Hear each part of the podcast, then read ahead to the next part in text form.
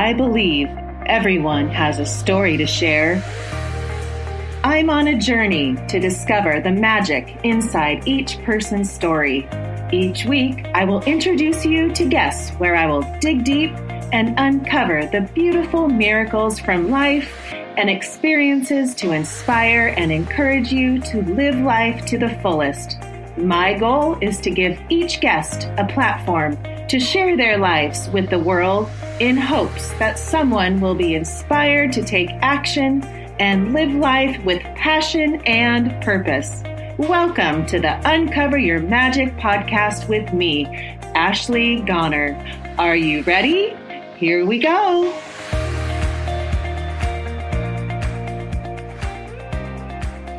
Welcome back to Uncover Your Magic. Oh, I'm excited to share today's episode with you. Her name is Sidney Campos. I found her by listening to a, a podcast, and I just knew right away that she would be someone that I know you would be resonating with and someone that I want to start the new year off with. I know last week was my best of 2023 now we're on number one of 2024. So I get excited because, especially with what I already have in, in the queue, you're going to be so excited about. And our journey this year already, I feel, is expansive. My word for the year is connection. The New Year's Eve, the girls and I, and a few beautiful souls that I have connected with from this podcast. And we all went to a neat it was so perfect for New Year's Eve. It was called Cali. If you are interested in that, I can send you the link. They also do Zoom sessions, but it was a sound, it's a activation. And I brought the girls and it was so fun. And I feel like that kind of started my year off in a higher vibration. And that's kind of, I'm going to start on our Monday calls in the first Monday of the month. We're going to have people on to raise our vibration, people that have connected with me through this podcast that I just adore and have really, really understood the importance of that and where we are going on this planet. Oh my gosh, I am I get so excited for this new adventure. Starting a new year, it's always fun to start fresh, right? And have these amazing visions. And that's what I have. And we did our vision boards and that was so fun. And tomorrow, which would be the 10th of January, I will be having my live video, live Zoom videos with my vision board people. So if you still want to join that, you can connect with me and I will give you the link to join. We will have a call at, at 12 o'clock Pacific and then another one at five. I wanted to have two options in case you wanted to set intentions in a group. I think it's so powerful when we do our vision boards here at home. The girls bring friends and I bring clients that live close by and friends and we do it together and it's so powerful and I want to teach that and I want to do it as a group. So uh, I thought that would be fun to do. So tomorrow on January 10th, 12 o'clock Pacific and 5 o'clock Pacific would love to have you. And on another note, go to my website. You can get free things. You can get the vision board, my vision board, like how to, and then also the morning routine, my little morning routine that I think is so powerful. So check it out, uncoveryourmagic.com, or you can get it ashleygoner.com. They both go to the same place. I'm excited. And also, I was doing my buy one, get one raising confidence and magic path for parents and adults. So I'm still offering that because I start my first session um the beginning of February, the first week of February. So you still have time. I will honor that. And besides that, my retreat is sold out, which is so exciting. That that'll be on the 21st here in San Diego.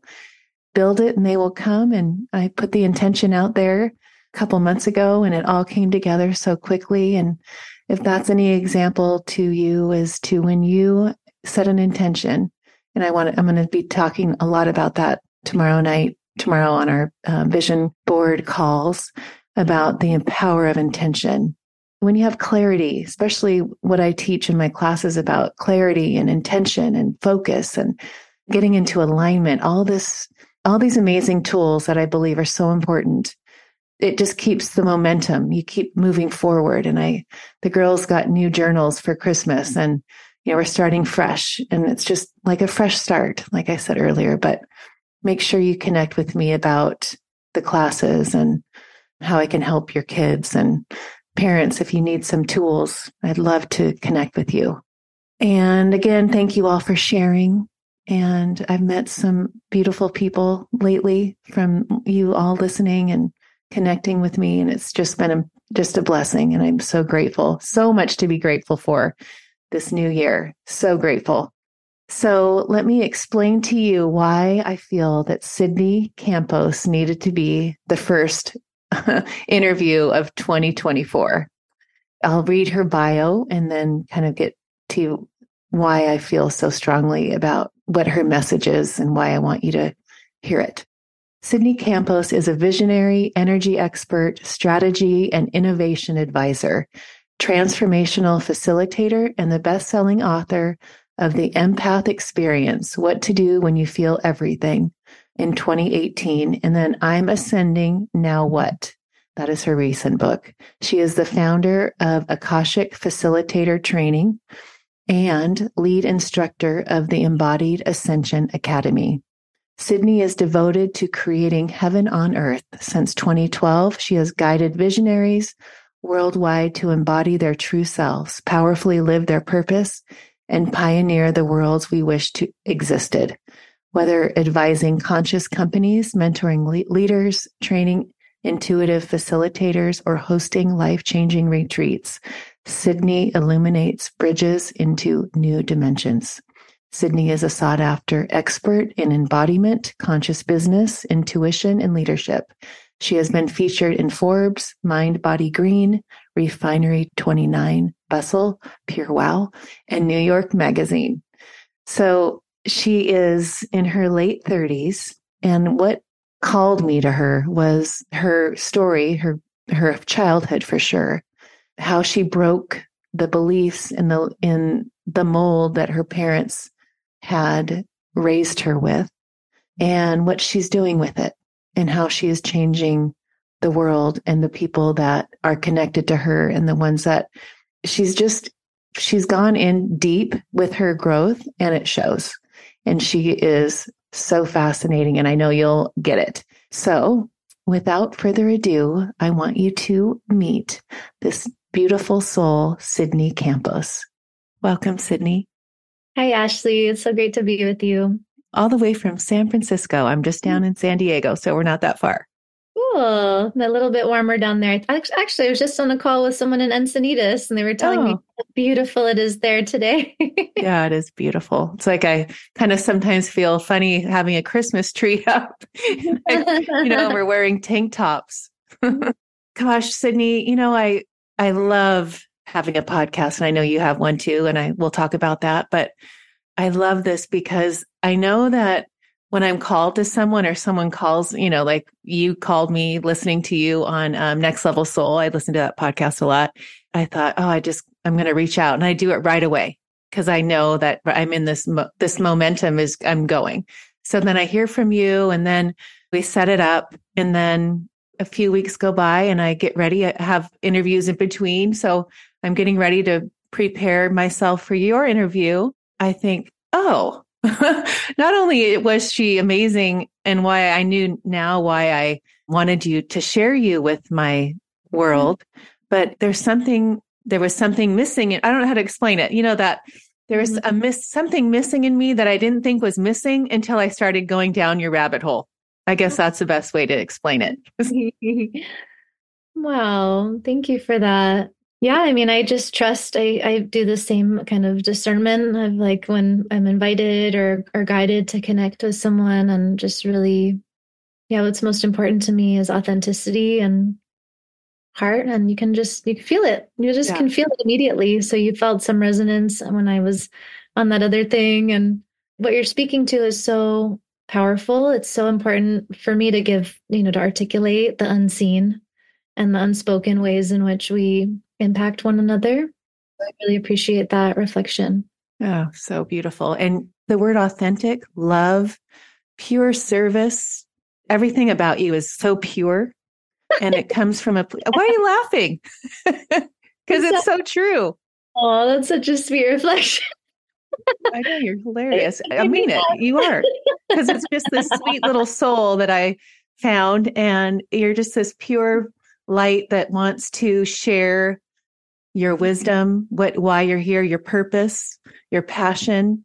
But I really want to start because I love I have two children, teenagers, so I'm at the end of their childhood. We all have our childhoods and you talk about that a lot in a kind of I feel like I know that we believe this like we pick our parents we're soul families we are here on this earth to grow and learn and expand and we pick certain parents to do that for us and i did the same and my kids picked me and i'm wondering what they're what they're going to find from their uh, journey as they leave my little nest here.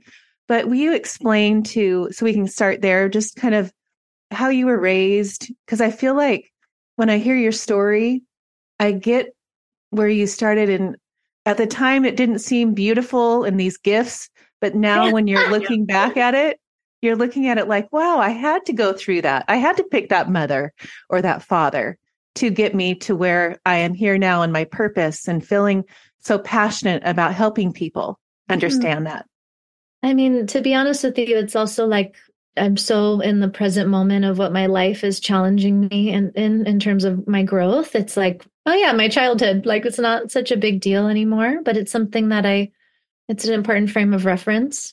I just was hanging out with my parents yesterday. We went to go see the Taylor Swift Eras concert movie.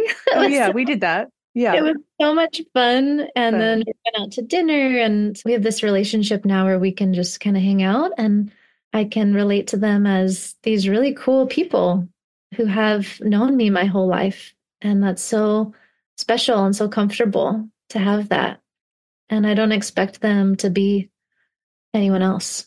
You know, right. I don't expect them to be what I wish I had had growing up or something. And that shift I just described has only been uh, in my reality the last couple of years. So it's been a long journey of forgiveness and releasing guilt and resentment and a lot a lot of layers of healing to be able to relate in this way now, which is has a lot more freedom and spaciousness and just love and space for presence and authenticity too. Like I can really be myself and just relating to them, I can actually feel that I have more support now for anything I choose to create in this hmm. path. So actually what's been happening more in my present reality has really been fascinating. And to take it back, I guess to answer your question, you know, yeah, it was really hard for a long time, really traumatic and really um, overwhelming and excruciating, so painful. And I just wanted to shut off my feelings because I felt so much. I'm so sensitive and I had no resource really. I had no ability to even explain what I was going through as a teenager. I was having like panic attacks and so upset and didn't know what I needed and didn't know what was wrong, but just felt like everything was wrong. And hmm. It's, you know, the moment I found alcohol, I was just so relieved. It was the best, you know, best feeling to just shut everything off and shut everything down. And at 14, right? That was when you start, started. Mm-hmm. Yeah. Cause I, youngest just turned 15. So when I was listening to that, I was like, oh my gosh, I can't mm-hmm. imagine this little tiny soul, you know, finding alcohol at that age. I can't either. It's weird being back in San Francisco. I grew up here and I walk around the city and I have so many memories of going to bars and clubs and just partying. And I was so young. And I look at 14 year olds. I was just with one of my best friends up, up Northern California and she has two daughters who I've known since they were like little bread loaf sizes. Aww. And they're 10 and six. And the 10 year old is already like a preteen, you know, and I'm some connecting with that aspect of myself through her. Mm-hmm. And amazed at how but I thought I was 25, you know, when I was 14. I was like, no one can tell me what to do. And I, I was just, I thought I was such an adult and I was tall. So I could like pass for my, you know, my fake ID. And oh my gosh. But yeah, the, the trauma and the, the piece of the, you know, all the different layers of the complexities that came with my family. I like to call it an advanced training program. That's what it feels yeah, like. I love that. You know, it's just, wow, an advanced initiation. And some of us really choose that to come into this life. I I know to remember to remember sooner. It's like the cat, cat, uh, catalyst of the awakening needed to get on track with your mission. So you went through drinking and drugs and all that up until you came to a place, I want to say 2012. Yeah, so, around that. It's 2011. Yeah. Okay. So a little over 10 years ago. I felt like when you met the healer, you were in New York. Yeah, I was. Um, I've reached a total rock bottom. I had had many rock bottoms. I tried to get sober when I was 17 because I was already, you know, blacking out alcoholically and getting into fights and getting arrested and it was really dangerous. You? Yeah. Oh, I would. Wow. Get into fistfights and steal oh stuff. Oh my gosh. Arrested and nearly fall off cliffs. I've had many near death.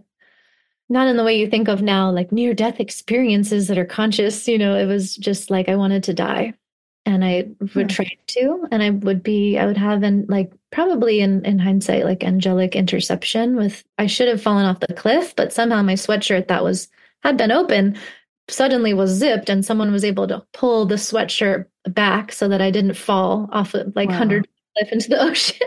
Just a lot of things like that, quite often falling into traffic, people drunk driving, me drunk driving across town, like just really crazy stories and doesn't compute. So I just wasn't allowed to to leave basically and yeah, I'm 24 years old. I moved to New York City, which is a dream of mine and I just hit a very intense rock bottom around a lot of things. Financial scarcity was one of them, which really isn't has nothing to do with money. It was more about my inability to feel supported by myself, by life, paralyzing anxiety. Didn't help that I was doing a ton of cocaine and drinking and blacking out and just had psychosis. I was paranoid that people were following me and I was hallucinating things and it was oh, and I was stripping, escorting, just getting into really hmm. dangerous situations where I had no regard for my life, but was willing to like do something for a couple hundred dollars or something like that as wow. temporary relief. And just, yeah, I reached a point where I had been trying for a few months. I'd gone to therapy and finally told the therapist the truth of what I was doing. And that was enough for her to, she was shocked. It was the first time I told someone the truth. Hmm. And her look on her face was a complete shock. And something about that penetrated my delusion. Mm-hmm. Like, wait a minute, this is dangerous what I'm doing. I'm this is not how I want to live. This is not, you know, this is not good. So they're like little seeds. And then the last the last one of all wasn't really that dramatic of all of the things. You know, it was like waking up with someone I never I didn't know how I got there. I didn't know who the person was. I was really hungover, felt terrible. But I had this alarm go off on a uh, my phone that was reminding me to go to a meeting of um, a family friend and her niece to go talk about college because somehow I was also an example of success in education and I had this total double life. And yeah, and I just something about that being in that physical environment, a mess and just feeling terrible, but then having this invitation to go meet family friends and be an example of something that I did care about to help someone else. I was like, that's more of, of what I really want. That's more of why I really want to be alive. So mm-hmm. something about that was enough to, you know, I didn't drink that day. And then I went to a recovery meeting a couple days later and I just started to get help. But you went to a healer, you went to a Reiki healer. Wasn't there something there that made you realize, like, oh my gosh, there's something about this energetic healing? That was later on. Yeah, it started okay. to put the drugs and the alcohol down. So I got really into recovery and I got sober and I started to take care of myself and meditate and do the 12 steps. And that really helped me. And I cried for about two years. Wow. I started to get better and I started to heal my nervous system, which, you know, I needed to get off drugs and alcohol to even start thinking right. about anything else. What about relationships? Were you in relationships during that time? No, I was, I had to be alone maybe at the beginning I had some little like acting out and stuff, but no, I was not available for relationships. It was so just no. I had to like I think I was single for like 3 or 4 years and that was really important for me to finally be in relationship with myself. I had to learn how to be with myself. I remember even having to learn how to make time for myself on my calendar. I had been living my life so externally oriented to what other people wanted from me and where what I couldn't be alone. I hated myself. In meditating at first, I couldn't even sit still because I would just be criticizing. And so about a year and a half into my sobriety, I, you know, I felt so much better. I realized also birth control was a major problem for me, that that had right. cut me my intuition. And that came up eventually in my sobriety. I was like, still feel really disconnected. Like, what's going on? I feel something is off. And then I got the intuitive hit to get off of the birth control. And that was an additional detox. And I'm just saying for my body, that was really, you know, I have a curiosity about whether or not that was actually part of the problem I also had when I was 14, because that was around when I got put on birth control when I was 14 years old, when I had my first moon cycle. And that was a major, you know, I was disconnected from myself, disconnected right. My essence. I'm a, a super intuitive being. And I was basically disconnected from myself for that entire period therefore alcohol and drugs was also a great way to seek connection and seek that you know more of that connection to my true intuitive self and connection to spirit so these are all just curiosities i have and and then i started to feel better but then i still felt like this after the birth control everything detoxed you know i did a deep assisted cleanse with a holistic chiropractor and something still felt off i felt really anxious i felt really stressed i felt very confused. Like my life has never been better, but why do I feel this way? And two different people sent me to a Reiki healer named Rebecca in Brooklyn. And I just went to go check it out. I can't hurt. I need help. Someone's got to know what's going on here. And she gave me my first Reiki session. She told me the word empath. And I finally had a word to describe how I had felt my entire life that I was absorbing the energy of everybody and everything around me. And no wonder I felt so overwhelmed being in New York City and just sponging everything. Right. And after that session, I felt so clear. I felt emptied out. I felt connected to myself, my feelings. And it just, it was a huge awakening. And I started working with her as a life coach, and the and she really deeply supported me at the beginning of my journey. Wow. Before I forget, you just cut your hair because you went to the retreat. I was listening to something. I keep meaning to tell you because you're playing with it, right? Yeah. Wasn't that like in a ceremony or what? Did you do something as an? Yeah. Oh, yeah. I well, I just hosted a retreat in Bali last month, and so to get ready for the retreat, I do a lot of ceremony, and I get you know different initiations of the temples I take people to, and so I went to a temple I love to go to in Ubud called Sebatu, and I was guided to cut my hair to just start a new energetic cycle. And so I've been, it's just really short and I'm learning still how to be with it, but it, it feels energetically so good. Ah, good. Because I was, I'm, I'm watching you because I had just, I just was had this like flash of you saying that in an interview I was listening to about mm-hmm. you just cutting your hair. And then when I get on with you, because I've been watching you with long hair, I go, oh, that's right. She just cut it. And I can see like you're getting, still getting used to it.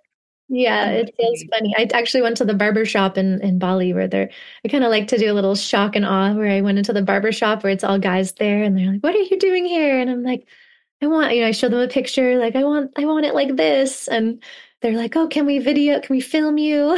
so, oh my gosh. Oh mm-hmm. my gosh. Okay. I want to go into, so you've written books the latest one is Awaken Now What? And I think just that word, that title is so fitting. And what is, what drives me to that is where we're at in this world right now. Like people are awakening. I'm drawn to people like you for awakening. You know, there's more people like you that, I mean, I think of the Akashic records. I want to, I want you to explain that and how when you get your Akashic records, when I got mine read, and I'm starting to see certain things in my, I've only done it one time. It opens your eyes to life that you're living right now mm-hmm. and why you have the certain draw to certain things. Cause you, you certify people in Akashic records. Sure. Yeah. Well, also, I want to, I hate to correct you, but my book title is called I'm Ascending Now What? What so did I say? Well, you said something else so oh beautiful. Oh my gosh, how oh, funny. Awaken, oh, awaken. Oh, I'm ascending now. I'm ascending now. What? I'm awakened. Thank like you for correcting me. I'm ascending. We're ascending. I'm awakening. We're ascending. I'm ascending. Same, now same, what? Your language, same thing. Yeah, but just in case people are like, "Where's that book? Where's that book?" anyway, maybe you're supposed to write that book. I found the Akashic Records in 2015, or it found me. I was doing side hustle he- energy healing. Like I worked with the energy healer, and then I became one. I started helping people. That was actually how my first book, The Empath Experience, came to be. It was basically, you know, I was helping all these empaths in New York and doing energy healing with them. And they were having life changing results from the protocols I was giving them, which were basically just the things I found that helped me to live. I hmm. take all of it for granted, you know, but the thing, it's like the things we do to live and feel good, it's, we t- can take them for granted. They could save someone's life. So I, you know, intuitively was like guided, okay, I need to put this into some kind of an article, which I did. I've reached so many people. Then another article helped so many people. Yeah, I think I have a little bit more to say about this. Let me make a little ebook and then I started the ebook, and then I had an editor reach out to me offering me a book deal, which doesn't really happen. And so it was just a fun reminder of meeting the universe halfway, especially if you have service. You're here to help. You're here to help. We're all here to help with unique medicine. And we don't know. We don't know who we're supposed to help or how it's supposed to get out there, but we follow the next right step. Like, I need to get this message out, this medicine out, this story out and the support to get it out there will show up. And kind of the same with the second one. And then, so I was doing this side hustle healing on the weekends, and I was working full time in an advertising agency in New York. And I, on the, the Healing Center newsletter that I was working at, I saw this like, you know, weekend intensive for the Akashic records. And I, I had never heard of this term, but I also felt this kind of creepy familiarity. Like it just felt so familiar to me. Mm-hmm. I barely even read the description. I just signed up for it. I'm like, I have to do that. It's one weekend upstate in New York. Why not? And I went and I had the most profound remembrance of other lifetimes where I had taught this work and I had been an advisor and I had been using this technology for many lifetimes in other dimensions, not just on Earth. And I felt like a part of me came into my body it was a soul retrieval, whatever you want to call it. I just I felt like a part of me was at home, came home, came in, and then I also felt this immense grief simultaneously that oh this this part of me that's existed this whole time wasn't here this entire life. You know, there's some mourning, and it was really it's a very profound experience. And then we were giving practice sessions and doing attunements, and I just had immediate recall. And I was just giving readings, and you know, my clairvoyance was just right online and it was so much fun and then i just started giving readings as much as i could and that's where it all began. And then in around 2016 even like soon after 2017 maybe people started coming to me without even me advertising or saying anything. People i was just giving readings and working you know working with mentorship clients always with that support. And then um, very soon after like i think 2017 maybe 2016 people started coming to me asking if i could train them one on one, you know, without even like, I is this something I can do? Am I qualified for this? But people were just coming, and I had, you know, maybe like 10 students without even, again, putting any word out about it. And I was developing a program, a training program, and it wasn't just about the Akashic records, it was much more than that. It was really kind of an update to the system, which on this planet has been a bit antiquated in terms of its dimensional range and I, in the last couple of years, probably since 2015, I've been templating a different system, and I, I think it will have a different name eventually. I'm supposed to write a book about it, mm-hmm. and that's that's what we've been practicing. So in 2020, I started the Akashic Facilitator training. I've graduated 70, more than that actually now, 70 practitioners through that program, and it's such a joy. It's such a it's so much fun. It's total soul family reunion. It's such a diverse group of people every time, and I know that this is the medicine that can really help heal the planet. And it's it's through it's really the premise of the whole program is to help people embody their true selves. And then from there launch their own unique energetic signature of their modality, of their healing. Not just Akashic Records. I use that as like the launch pad because mm-hmm. it's a mm-hmm. fun technique to just you know learn kind of the basics and then learn how to actually refine what is your unique style of energetic healing and intuitive guidance and it will be different for every single person. Right. Will you explain the Akashic field in your words and how about me for a second? I, in 2020, started this podcast because something said, start a podcast, right? I have raised my girls intentionally with all the personal development. I had them, you're at, at 37 and 40, right? So older. And I had put out a few of my first episodes and I had these parents asking if I could help their kid because we had been going through, we are all quarantined, right? And so, of course, I'm drawn to children. I love to help children, right? And I loved raising my children. I so deeply knew, you know, zero to seven, like, what am I doing, Ash? You know, we're telling Richard, like, we're programming these little computers. Like, you know, like, let's, I just was very aware, right? I, I was an aware parent. So anyway, long story short, when I'm listening to you and how you do this business and pull, pull this out of people through understanding their Akashic records and all that. But what I have done in my, and when I've done my Akashic re- records, all I'm doing is helping children. I'm in these schools. I'm a teacher. I'm, you know, there's a line out the door or I've been ridiculed by teaching things to children and the parents don't really like it. you know, I've had, so all that comes, but is that my, would, how would you explain that to me if I was going to come to you and I would say, you know, I've done this, mm-hmm. Sidney, and yeah, you're probably, tell me. Yeah, I could totally see all that, by the way. Yeah, my understanding, what do I want to share right now? It's most useful. Literally just ask what is most important to say right now for this group in this moment. The Akashic field is also is the known field, and it is a dimension of information that contains all of the history of all of our souls, all souls beyond all timelines, spaces, and dimensions. And in this dimension, we have access to the history of your unique soul's blueprint, which entails its unique gifts, its different lessons that it's chosen to come back to learn in this life and other lifetimes, usually repeat lessons. And really, these lessons are to lead you into mastery. So each soul has a master gift and something that you have been working on, hmm. probably for many lifetimes that you're here to actualize, that you're here to actualize through a contribution.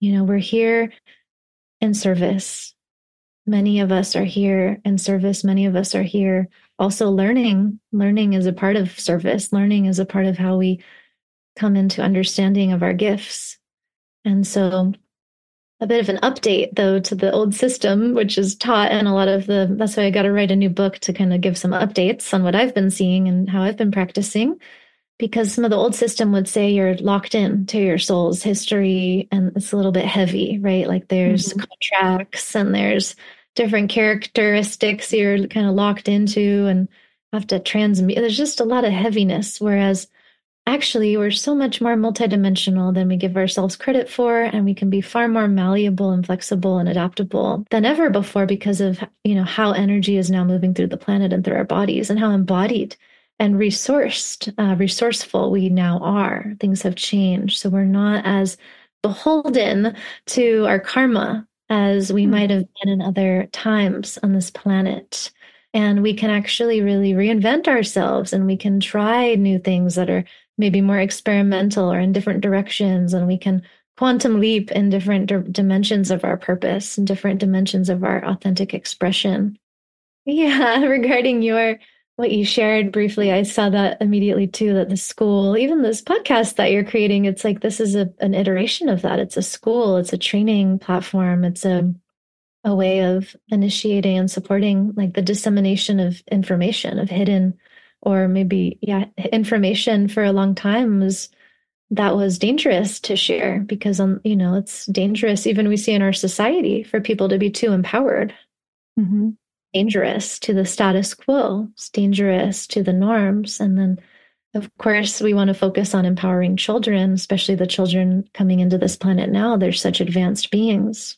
They're so advanced, and that this might actually be very triggering for many parents at this time to have children that they can't, they feel inept to support. Right. They feel inept to be able to support them in the old way they can't. They cannot support them in the old conditioned ways of discipline, of control over. This is not going to work with these sovereign souls. They're so advanced and they really operate in a very different structure different ethics, I would say. And they're very freedom oriented and mm-hmm. they require a lot. What they're asking the adults to, to do is to evolve into more of their own freedom and sovereignty so that they too can be more curious and inquisitive and expansive and playful. This is the energy that these new beings are, are requiring. So, how do you look at life, our souls coming into this earth at this moment, at this time? The souls, the children that you're just speaking of, and my children are teenagers, but I know their vibration is so much higher than when we were brought into this onto this planet. But we all chose to come to Earth, but this fraction of our soul to come into this body. We chose this to bring this planet to a mm-hmm. higher dimension, or how do you look at it that way? How do you look at it? It's different for every single being. The specifics of why. Generally, what I've been shown, and I've done thousands of sessions with people, what I've always, it's so sweet when we look back beyond the the human personality and all the stories we have here and density and the body and family history and conditioning. It's, the soul wanted to come and have a experience these energetic, infinite beings that we are, you know, floating around in these other dimensions or in other planets where it's really very different and there's different laws of gravity and matter or no matter and no mind. Earth is a hard place. Literally, mm-hmm. like it's dense and it's hard and it's hard. And it's it's one of my guides is is making a joke. And it's it's it's a lot to come to a planet where there's so much emotion. There's such a spectrum of emotional content to sort through and mental conditioning to sort through. We, we don't have this other in other places through a body. We don't have to navigate so much data through feeling and it's a lot. It's a lot to be embodied. And even in the last couple generations, it wasn't in my lifetime, I've seen such a shift in what is possible in embodiment. Like it's such a transitional time that we're alive in right now. Mm-hmm. It was not possible to embody at the level that we are now because of, again, the frequencies on the planet being such that the higher dimensional beings that we are can actually come into the body, into more physicality, can actually like really ground here, exist here. So we're doing a lot of things for the first time and I don't believe that my soul knew that this was going to be part of the game. You know, I don't think I was like up there. I love that movie Soul. It's such a it's a kids mm-hmm. movie. Yeah, I do too. I remember seeing that when it came out and I was like this is such this is epic. Like mm-hmm. everyone see that because that is right on and I love the energy of uh, that that film conveys. It's like, oh yeah, these sweet innocent beings that we all are, these divine beings. And I wanted to come in to have an experience that was going to be unlike anything else possible elsewhere, just for fun. Just, I mean, I think for my soul, it's like, I'm here to have fun. I wanted to come in and have fun and sent, like have the sensory immersion that's only possible through a body in this density, you know, to have the conscious experience of awakening into embodiment of awakening through the body, not disassociating, ascending out of the body into some other realm. No, to be here, to be present, and then connect, connect and create, to create something new, to just for the fun of it, for the experience of it. No pressure, no stress, no saving the world. You know, all of that I think was some deep conditioning along mm-hmm. the way that also gets to be let go of at a, at a certain point but it feels like everyone's journey is really unique. You know, I think some people have recall of coming in. I will say this: this is what's what I'm hearing, and I think a lot of this is coming in because people listening to your frequency, the show. It's like you are here to help. You have been here before. You are old. You're an old soul many of us are old souls. It's actually not a lot of us on the planet comparatively. Like there's some very old beings here on the planet. We must find each other as we're here to help. And it can feel very heavy at times because we have had training and we've then built the capacity to process a lot of energy on this planet to make it a little bit easier for other people. We do this, of course, so that we learn. We do it not to save anybody or disempower anyone from having their own experience, but we we're here to help. And we did it also to build our own capacity and see how strong and resilient and powerful we are. And to also learn that we can't be doing this alone. We must find each other and be in community and be supporting each other. That it really does the shift that we came here to enact and to experience is requiring a team effort and it is requiring unity and more collaboration. Mm-hmm. Yeah, my word for 2024 is connection.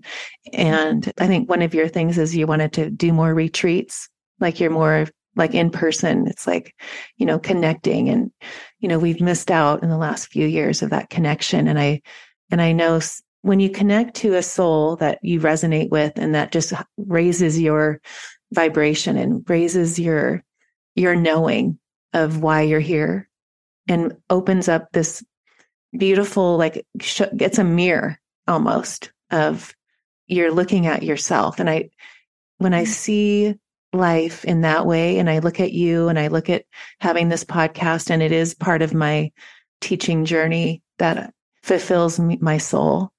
When you look back and you see your life and how, you know, from the little breadcrumbs that you picked and why you did certain things and our stories, right? And that's also perfect. You know, we're all, and we came here to, because it's, and you always, you call it a game. I call it a game too. I, the game of life and how you, how you play it by Florence Scovel mm-hmm. Shinn. That used to be my favorite book. Mm-hmm. And I mm-hmm. really feel like when you look at life as a game, and I love how you talk. I want to, you to talk about abundance and prosperity and money because I love your take on that. But when you look at life as a game and you're here to serve and you're here to love and you're, it takes so much of the pressure and the, the mm-hmm. seriousness out of it and to realize to have fun because mm-hmm. game isn't it coming here to play a game is to have mm-hmm. fun. And when you are having fun, that's when you raise the vibration of everyone around you, you know, and you lift I mean, in this family that I live in, it's a high vibe family and it's intentional. I've taught these girls, they wouldn't know what to do if I wasn't in a high vibe. They'd be like, what's wrong with you, mom? But will you explain kind of how, you know, I feel like the way you explain life now and you're, you're like late 30s? I just turned 36. Yeah. Okay. Gosh, think of that. You're so young. You're nine year, right? That's mm-hmm. amazing will you just explain life, like how you look at it? And because you do kind of look at it as a game. I, I also would love to talk about how you see the, I want you to talk about that, add that to the, the mm-hmm. answer mm-hmm. about prosperity and abundance and how that gets in the way. or people let it get in the way. I can only share what's really alive for me right now. And I'm in a challenging moment actually in my growth. And that's okay. It's challenging. I, I'm actually re negotiating the way that I approach life. That's what it feels like. It feels like a very deep reorientation. And it's, I was just before this uh, with you on a call with someone who was on my retreat with me in Bali. And we were integrating a bit about how, you know, we, we achieved such a high state of presence. And, you know, the premise of the retreat was to embody heaven on earth. And we did. We embodied what it feels like to be in heaven on earth as ourselves. And it was just ecstatic. It mm. was like pure bliss and but in a grounded real way. And you know, it was so phenomenal. And then I feel like I could cry because I'm just, I feel my heart just exploded. I felt such a deepening in my capacity for love hmm. and to be touched by life, to be touched by the beauty of this reality. And I remembered more deeply why I'm here, why I'm alive. And it's the words really don't do justice. The feeling, it was just so profound. Hmm. And then coming back into, you know, we come out of the retreat field and are back in reality and and you know i'm pretty protected in terms of the the circles that i keep and I associate with really beautiful beings and beautiful energies. And still, you know, back in reality. And there's also the contrast of like all the other fields of existence. And I also was aware that I needed to come, I wanted to come back to San Francisco and do some repair with my biological family. Hmm. So I'm integrating in the contrast of that, like a very, a deeper, more real, more profound attunement to the sacredness of life and what true abundance actually is. I mean, the Balinese, I've lived there. I've been going there for years. I've been taking retreats there for years. And this time I was just blown away. I like, I felt like I was there for the first time in a way. And I think this is what happens as we embody more, as we come more into ourselves, as we become more present, as we're more here, as our soul's more here. It feels like living for the first time, even if we've been to a place a billion times. So I've, it was all new. And I was so touched by the Balinese people. They, these people live in ceremony constantly and they're modernized and there's capitalism and there's, you know, there's all that. And underneath all of it is the fabric of devotion to God, hmm. ceremony, prayer, procession, and then some very strong values around family and community. And I feel like they're enlightened beings. I was just learning so much from being there and it, it touched this part of me that you know had already been living in devotion i thought and, and right. for years you know like i'm i'm here in devotion i'm a teacher i'm in service but what's reorienting now is like and deepening in that like a shedding of and this happens this is healthy this is a part of ascension this is a part of embodiment you know we go in cycles it's an upward spiral there's no end and there's no perfection. It's all perfect. It's all perfect, even in the mess. Right. And how can we accept and love ourselves even when it's messy and unclear and awkward and weird and there's shame and there's guilt and there's old emotions and there's I don't know myself and what I'm here to do and I'm in this interview and this person's relating to me as this best-selling author and this retreat host and this healer and I'm on the inside like I'm not sure what I'm actually here for right now because whatever I do next I need it to come from a different place. I need it to come from pure devotion without any agenda, trying to convince anybody, of even trying to teach anybody anything, of trying to sell anything, of trying to get anything from you. These are mm-hmm. energies that I, you know, most people are probably not tracking, but I am so subtly aware of them operating in my consciousness. Mm-hmm. And I don't know if I can clean it all out and then take action. You know, I don't know, but I'm, this is the curiosity that I'm in. I'm just, I'm trying to really be so loving and kind and compassionate because it's really tender. It's like there's a different level of relating to reality that I'm exploring. And I just want to share that because it sometimes can be a lot to just live and embody and choose to really be here. It's, it can be depressing. It can be scary. It can be really emotional. It can be overwhelming and to really question reality, which is also very healthy. You know, but to have the capacity to do that is can be very confronting. And I think a lot of us actually are going through that, especially teachers and people that are really leading in integrity. It's it's okay to fall apart a little bit sometimes and and to share about it more openly as well, I think is really healing. Right. You were saying in something I was listening to that you feel like the like you were saying it just now, like you feel like you're a new soul living in this body. Like is that what you mean? But like you feel like a new soul came into a constantly. Feel... I kind of feel like that constantly, but some, I had a specific experience and it's hard to even recall now. I feel it a lot being back in San Francisco because there's a lot of memory. I grew up here. I've been coming here for years. My family's here, but there's a lot that I don't remember. You know, my body has a faint rem- memory, but there's certain things I just completely do not remember, which is evidence to me that I, you know, this consciousness talking to you was not here.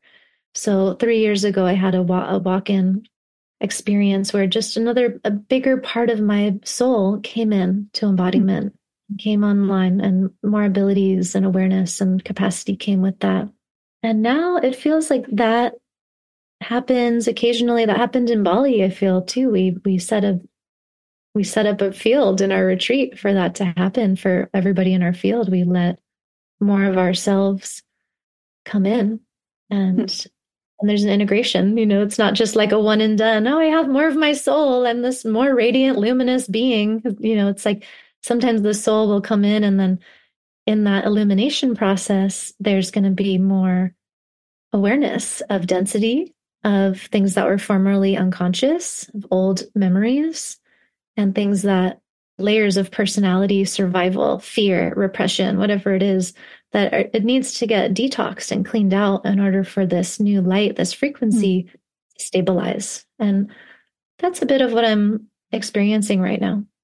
And what does that feel like when you when you say that three years ago you had a walk, your you could feel your more of your soul came into your body? How do you know that? Oh well, I felt like I was dying, so I actually had what per- was I never got tested, but I it felt like I had COVID, and for the first time, and it was really visceral. But then, in, psychically, I was guided that you know I'm getting I'm going through a process of a different energy coming into my body, and that whatever physical thing is happening is the detox of ancient cellular memory, trauma, control different survival structures are being purged out. And I mean, for five days, I had 101 to 103 fever, couldn't mm. eat, and I was terrified. I had to face my mortality. And so it did feel like this old aspect died, and that even maybe part of my old body structure did die. And then meant a lot of integration since then, like the the months to follow that. And yeah. And then kind of the crystallization of the awareness I just shared, probably a year later, looking back, like, okay, yeah, that makes sense. That's that's what happened. And more awareness from my guides and teams, you know, helping me piece reality back together. And this is something to get accustomed to. You know, the rate of acceleration of frequency on this planet is again unlike anything we've ever seen. And we've never been through it like this before. So I wonder if this will become more the norm for you know just more accelerated soul integration and more yeah more people having these walk-ins or just you know retrievals even and i think this is more accessible than ever you know if you consciously feel like i want to retrieve more of my soul i want to feel more present in my body i want to feel more of my multidimensional abilities and capacity to use those abilities for healing and insight and fun and creation there's never been a better time to explore how that could unfold for you. Wow. Back when you were writing your first book, when did you really start listening and channeling and knowing you had that you were listening, you could hear your guide speaking? When did that gift come? Or when did you become aware of it, I guess? Probably 2015 when I did the Akashic Records training was when it really crystallized. I think prior to then I was meditating and doing energy healing and I was aware of having a lot of guidance and a lot of clairvoyance. And I would occasionally tell people messages I felt from sessions and things like that. But I had a lot of fear of sharing openly what I was seeing. I had a lot of fear of, of being open about that and hmm. saying I'm a psychic or I'm an intuitive or I'm I might have said I'm an intuitive energy healer, but I, I shied away from saying that I could like translate or channel guidance or any of that for some reason. Probably from, you know, other lifetimes where I had been persecuted for that. Yeah. But when you are helping people with their businesses, because I that was I'm drawn to that. And when I was reading about you and listening, people come on and meet with you. You do the Akashic reading so you kind of see where their soul, where they are, right? or what their soul is about. And then you help guide them to build a business in alignment with their soul's path. Is that correct? Yeah, right when I start working with someone in mentorship in that way, I get a I get a whole download about their not only their blueprint, their path, their purpose, their gifts, but also their leadership style, the way that they're most attuned to creating with ease, the kinds of people that they're meant to help. I mean, it's like a whole business plan kind of downloads in a way, but it's leading with the energetics. And it's also leading with like what is in the way of where you want to be. We have to look at what's in the way of you being at full capacity in service in your gifts in your contribution. So, what are some of the leading edges that I'm going to help you navigate? What are some of the fears? And a big one tends to be people in repression of their intuitive gifts or are not sure of how to convey the value of what they do or it's like they have such incredible multidimensional perception and abilities but they don't know how to articulate it in a tangible way that people can engage with and so yeah, i'd love to those are a lot of the i mean i've worked with so many different types of people but i love to work with people that are I guess similar to me in that way, that are also wanting to bridge the dimensions of intuitive healing and energy work and, and business and practical. You know, there's nothing more practical than intuition. right. When you started building your website, let's say, go to that, were you just being led? Because there's so many neat programs. I mean, I read them, I read every single one. But were, are you just being, are you just letting your intuition lead you? How do you what decided you to because i know you were in um, you helped people start businesses that was like without like in new york older career was in advertising and marketing and business consulting right and i shifted out of that into my own business which is a coaching and consultancy just you know has been for seven years i was a startup advisor and always in a marketing type of role strategy role and then people were just naturally coming to me asking me for help starting their entrepreneurial ventures or even refining or scaling something they've already been working on, or even corporate clients wanting to restructure, just shift the way they relate to their business. And I love that. I love business, especially entrepreneurship as a vehicle for really navigating what is someone's authentic purpose, what is someone's authentic gifts, what is because it's going to bring up all your stuff. You know, if you right. choose entrepreneur in this in this life, there's no better way to ma- like to really put under the magnifying glass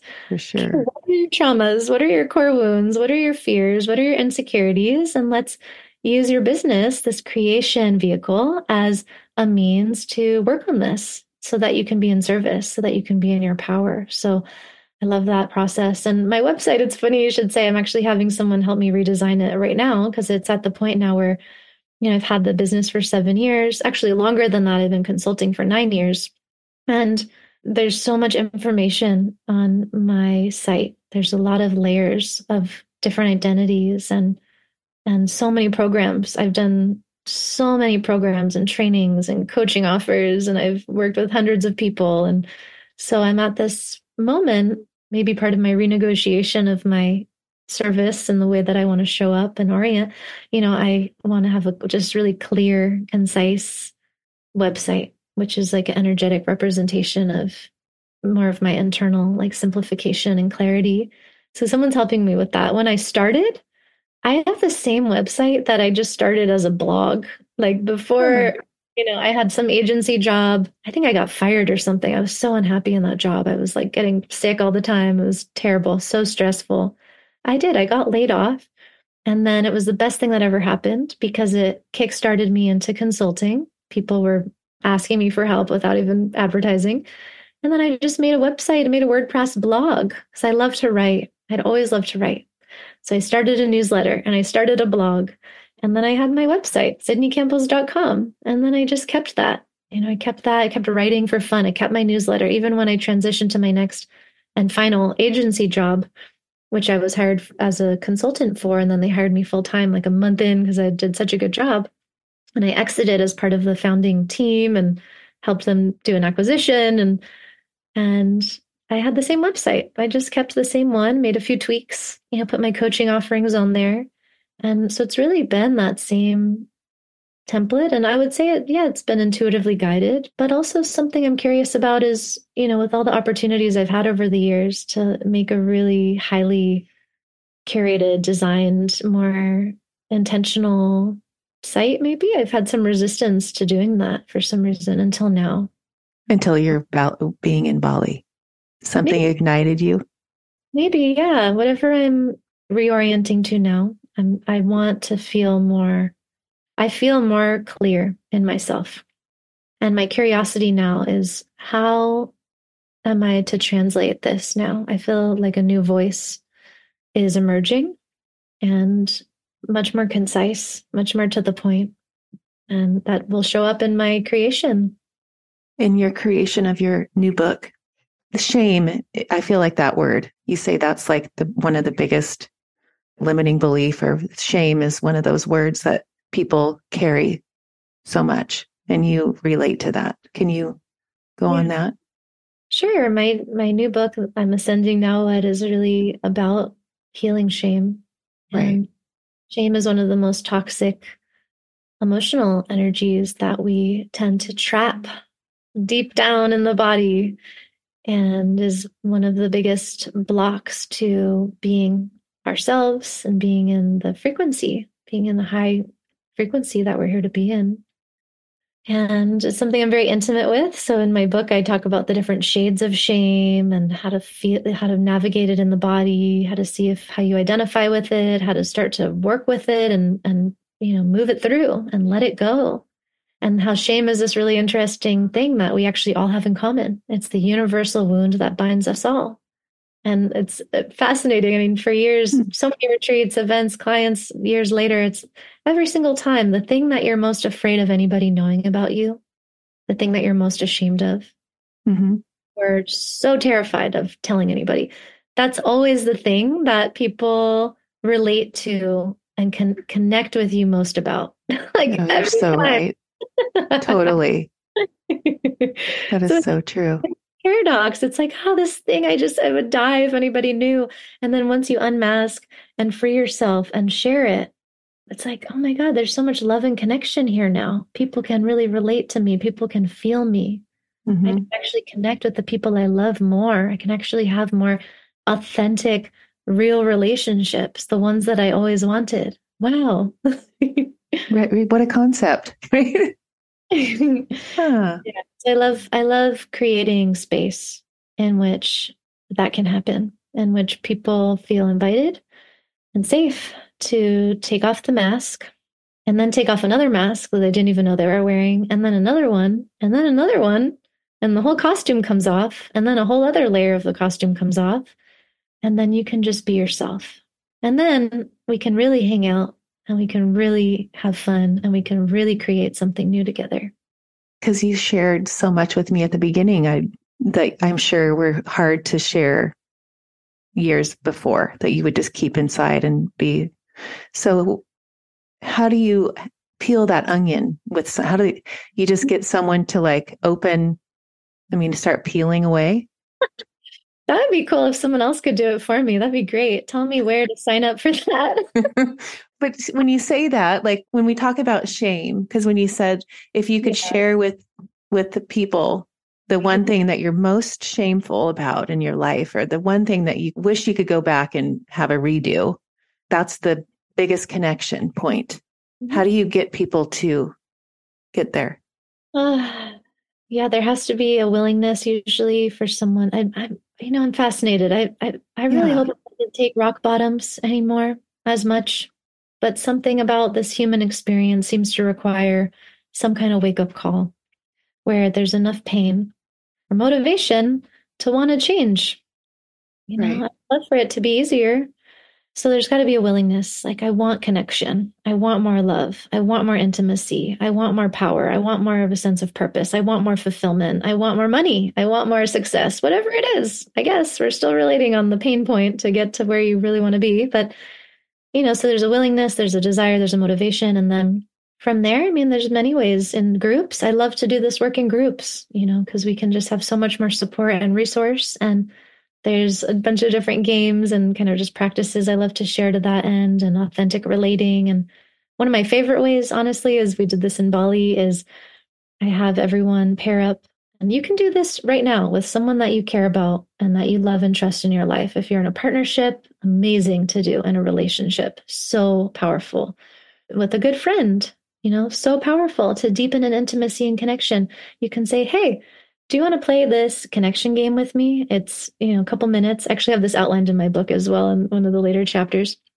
And this is a game about authenticity and and healing and I'd like to be in deeper connection with you and this is a fun way that we could explore that. Are you game? Do you want to try?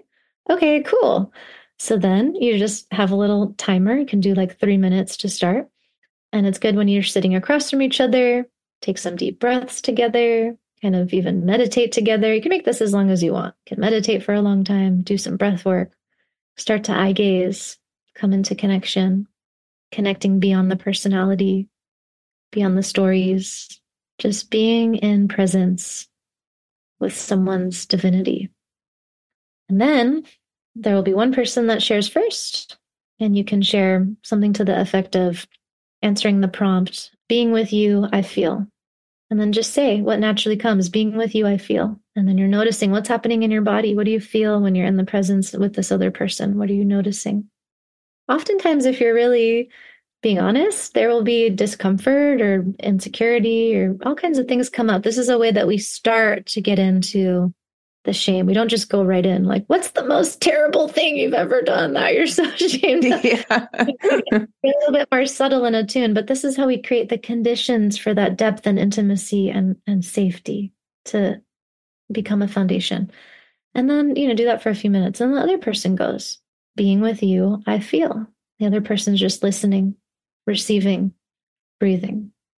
So already that's going to shift a ton in the nervous system. There's opening, heart's open. It's profound. Just a couple minutes of this. It's hmm. such a big shift. And if you want to go a little bit deeper, the next thing you could say is something I'm afraid for anybody to know about me is. That's going pretty deep. That's like the band aid ripping off a little bit. Right. You can go as deep as you want, though. You know, something I'm afraid for anybody to know about me is kind of what I just told you. Like I'm renegotiating my whole career and service and how I want to show up and really looking at it in a different way. And it's it's scary. And whatever else comes, anything. And it's just offloading, it's unburdening, unmasking. And usually a lot of emotion will be released because you have someone there witnessing you that's just listening they don't have an agenda to say anything. They just receive it. And I facilitate this way more in depth, but I just wanted to give a little taste yeah, of I love that. And let people you can do this right now. You could do this today. You don't have to be an expert facilitator. I mean, we're all human. And you know, if you do want to study that kind of facilitation modality deeper, it's called authentic relating or embodied facilitation. And then this is something I've been teaching and practicing for a long time. And it's really just one of the best tools. So, doing that, because you have done that, you have shared and gotten rid of your shame.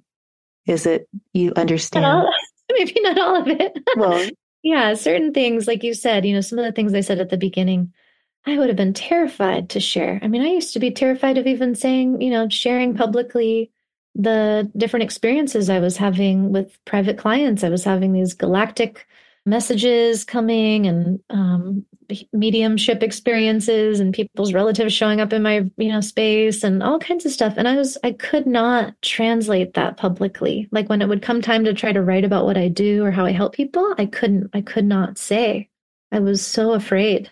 I don't even remember now because it's so normal to me now but back then i think i was afraid of what people would think. I think it was a credibility thing of people not taking me seriously you know, I wanted to continue to work in business. And if I'm saying I'm the psychic healer, what are my, the business people going to think of me in New York, you know, at that time? So, yeah, it's been a very nonlinear path. I've just had enough pain and usually and willingness. Uh, I just desperately want to be real. Right. I desperately don't want to feel, I do not want to feel like I'm holding these masks up. I don't want to feel like I'm trying to control people's perception of me. And it's been painful enough where I've literally sought out every single modality. it feels like at times every single type of healing, every training, everything. I mean, there's more, but it feels like I've done it all. And daily practice, daily work, therapy for years, hundreds of thousands of dollars. You know, it doesn't matter. It's just I've had to do what I've had to do to be here. It's been a lot of work. And honestly, I don't think most people are up for it. Mm-mm. It's really hard. It's really hard. And what I'm going through right now, I feel like I'm on the verge of uh, just what's alive for me right now. I feel like I'm on the verge of tears. Often I'm touching in to a, such a deeper part of myself and then the depth at which I can connect with reality and with you and with the nature of this conversation that is just it's so emotional Hmm. I think that's healthy. I'm like, wow, I'm I'm letting myself be touched by how impactful really being alive is. I don't know if that'll last forever, but that's what's happening. And and so it's been a long journey and it's been a lot of work. And I don't think everyone's up for it. And I don't know what it takes to be up for it. Right. And it can also feel lonely. Like, are other people down to do this level of work? And and with the new people coming in with these new kids, these teenagers, like is it actually that much work for them or are they already there? They right. seem to actually already be very well suited to just stabilizing in the high frequencies and not letting so much trauma and shame stick to them, even if they inherited from the family line a lot of energy, it seems that they've naturally been able to transmute it more effectively and that they don't have such a mental load of having to process and rewire and right. they just are more clear. So it's again a really fascinating transitional time that we're in to notice, you know, kind of this in between. And I look at my parents and they, you know, and then people older than that and they just have a lot more density, have mm-hmm. a lot more memory and and a different system, a different operating system, a different energy system that makes it even more challenging to unravel the story. Yeah. Yes. Well, because I, you know, I'm, I deal with parents because I'm trying to help their children. That's why I'm so intrigued by working with you because I, there's a block there. Because I feel like there's so much, there's so much density there that it's like I always say the hamster wheel, but, but I feel like this, their families are just, they just keep repeating and repeating and, and these children are coming in at this higher level. And when I've had a few grandparents see that their child is repeating the program. So they worry about their granddaughter.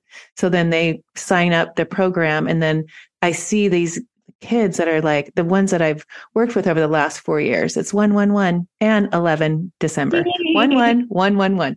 But when when these parents don't realize that these kids are already equipped and i feel like it's just they keep layering the weight for these children. And when i get them to oh ashley help my granddaughter and my child.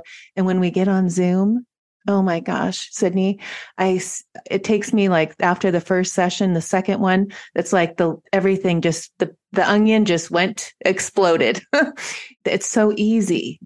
There's not a majority. When you say that earlier like i don't know why people you know i don't know what it's going to take for those this other section of souls that aren't ready to unmask themselves and understand that their children are needing to be lighter and they already have everything but are just being programmed from these old beliefs and they just can't get away from it. And then we're just continuing. And I know everything's perfect. I know every soul came to do something, but there's a block there. And I, maybe it's my block. I, I just feel like you just want to sit there and shout it to the world. Like, I want to help every child see who they truly are and open up their eyes to this amazing unlimited life that you can be, do, or have anything. That's my, but it's so true. But there's just so much I mean, I don't know if it's social media and all the technology that these kids have been, you know, just so much weight has been put upon them. Once I see that I can help them and I, I just have such a passion, but I don't know. What do you think? Thank you. Thank you for the work that you're doing. It's so important. And it's it's it's really interesting to be connecting with you now because the last month and a half I would say I've been getting a similar message that I'm supposed to help families and children. And I've been doing this for years. I've had my clients bring me their kids and I've been coaching. I've been always, you know, pro bono mentoring for teenagers, people that read my book that need help, who are like these super advanced beings in high school. And I could always do more of that probably. And, but it's been very loud in my awareness that like the most important, some of the most important work we could do, I could do to support the collective ascension is to really help the families and that you know if this society is going to thrive nothing else matters. Like eh, nothing else really matters than how are these kids growing up? How are the parents being supported to really develop as embodied beings that these advanced children can attune to? Like that's it. It's exactly. the most they're going to build the whole new infrastructure. They're going to build all the new technology. They have all the memory. They have all the plans. Nothing else really matters. And so I thank you for hearing that call and doing this work and and you are helping and you are making a huge shift and i'm literally shown the image of the needle like moving the needle. It's being moved through the work that you're doing and through the message that you're sharing. The guidance i get about this block i hear that you have no block. What you're experiencing in, at least in my frame of reference it might be similar to what i just described that there's like this it's like a coming to or a reckoning moment of reality where course we could see from our lens like what could make things a lot easier and what other people could do to, you know, lighten the load and help. Of course, it doesn't have to be so much worse before it gets better. And of course, it doesn't have to be this like horrible bottom moment to wake up and choose to change. Right. it doesn't have to be. But it seems like that's what it has to be for now. And then it's a lesson. If there's any block, it's the lesson for those of us in a position to teach and guide and share to pause, to come even more into presence ah, and compassion. I'm being shown the image of Jesus. Hmm. Just they know, not forgive them, they know not what they do. Holding the mirror of this, I'm hearing very directly, I think for you, fierce loving compassion and fierce grace. And like there's nothing to do. And even dropping any story of there's something to do or coaching or a modality or solution or an onion to peel, like there's nothing to do. And I'm just going to be here and I'm going to be with you, however you are, and love you. Because I love myself also. The deeper part of the work is I love myself so much that there's mm-hmm. nothing I have to do ever again. Right. And I can just see the love right. that in the reflection of this presence, you remember you are love. You remember your own solutions. The onion is peeling. You're the one that does the peeling. No one else can do that for you. This is the process. This is what I'm going through. It's hard. It's really challenging. And it, it, appears as a block, I think, only if we're in that dimension where there's any agenda of like we need to be on trajectory of figuring a certain thing yes. out at a certain rate and checking the boxes and a certain number of people totally. and that stuff, because none of that matters. Right. Oh, thank you. See, when you, oh, I just loved this time and I'm taken up a lot of your time and I, you come to my life. And when I was sitting there with you today and listening and walking with the dogs and you've been in my heart for the last few days. And it's like, wow, I had these like, these aha moments with you just in this last hour. And I, oh, I'm so grateful, so grateful. And you're so right. There's no agenda. Just be love. That's it. Be love. No agenda. You're right.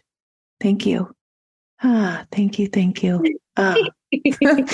um, how can people find you? They can get to your website that will be changing.